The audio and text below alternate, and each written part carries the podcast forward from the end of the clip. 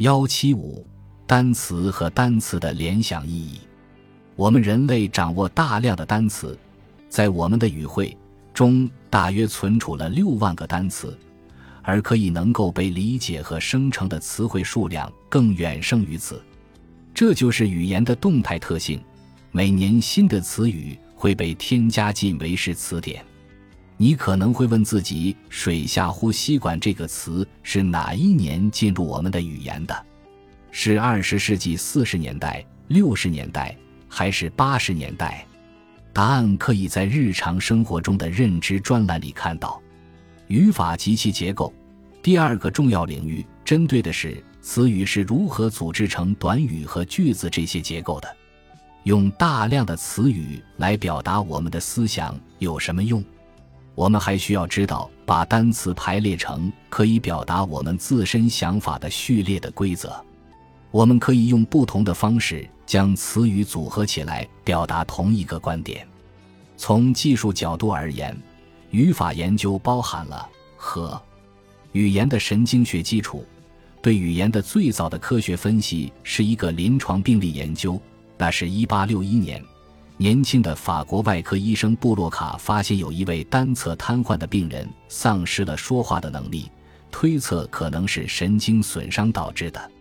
由于没有现代的成像技术，内科医师只能进行尸检，并在左侧前额叶区域发现了脑损伤。很快，这一区域就被叫做布洛卡区。此后的病史调查确认了左侧前额叶区域。确实和言语产生有关。一八七五年，在另一个临床案例研究中，威尔尼克发现，在左侧颞叶挨着初级听皮层后面的某个脑区的损伤，也会影响到语言加工，但是这种影响却和布洛卡区损伤所导致的结果不一样。布洛卡区似乎和语言产生有关，威尔尼克区与语言理解有关。威尔尼克区损伤的病人可以说话，但是对听到或者看到的单词的理解能力受损。他们可以流利的讲话，但却无法真正理解别人对他们所说的话。语言学个层级是一门研究语言结构、关注对语音、语义、语法的描述的语言科学，而心理学家一般从人类如何使用语言来研究语言。包含以上两种研究语言方法的学科称为，因为心理语言学包含了两种方法，我们先对语言学进行一个概述。语言学家发展出了语言的层级结构，语言学家也关注语言模型的建构、语言的内容、结构和加工过程。语言具有层级结构，从基本成分到复合成分，再到相当复杂的成分。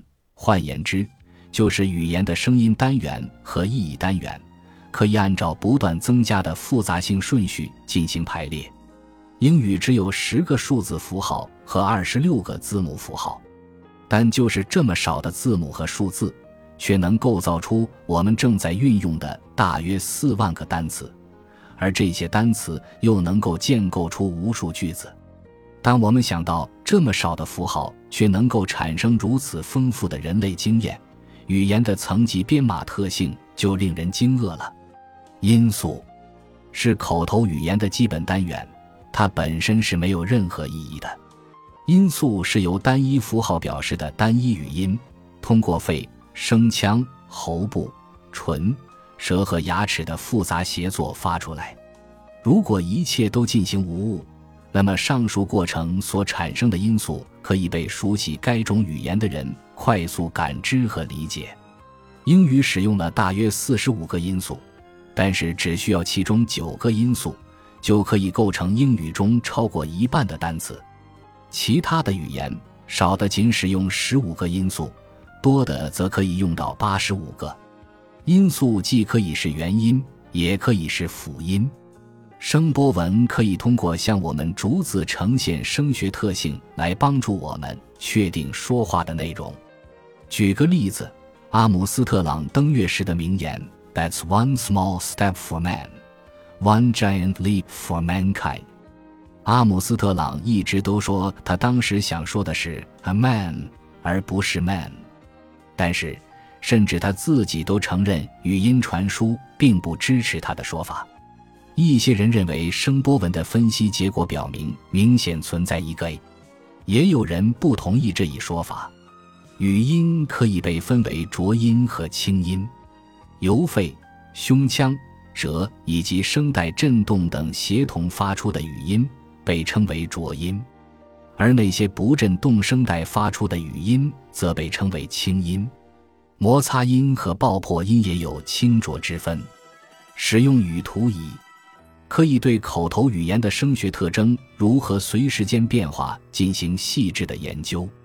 记录下可见言语，不仅仅能使研究者细致分析口语的声学特性，还能直接辅助对聋童的教育，让他们学会说话。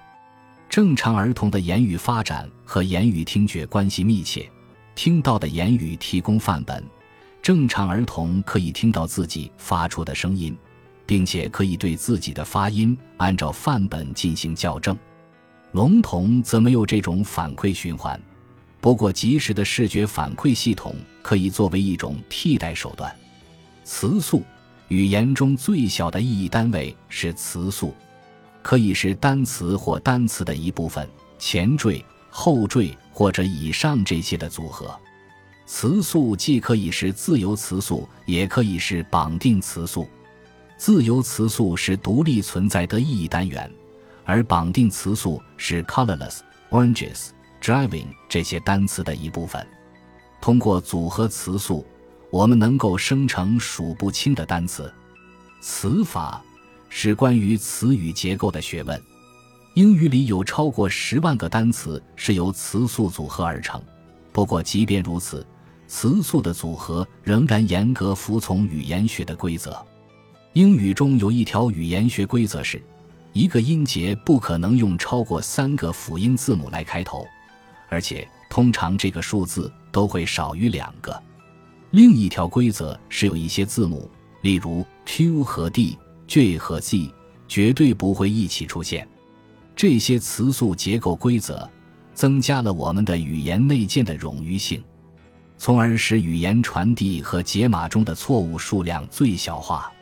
句法，语言学层级的下一个水平是句法水平。句法是控制词素组合成短语和句子的规则。人类可以生成不同的句子的数目，仅受时间和想象力的限制，而这两种资源都是无穷无尽的。为了理解语言的结构，语言学家将努力方向集中于两个方面：语言的生产性和规律性，是指语言中可能的句子。短语以及表达方式的数量是无穷的，则是指句子、短语和表达方式中蕴含的系统模式。转换语法，掌控语言规律性的规则的集合，被称为语法；而在保持原有意义不变的情况下，专门处理语言结构的改变。例如，猫被狗追赶，狗追赶猫。以上两个句子都是正确的，表达同样的意思，使用相近的单词，但是在它们的底层结构上有所差异。显然，对语言的表面特征和语言的深层结构需要加以区分，而乔姆斯基的理论正是如此设计的。以下几点假设被认为包含了乔姆斯基理论中最重要的一些方面，因而时常被引用。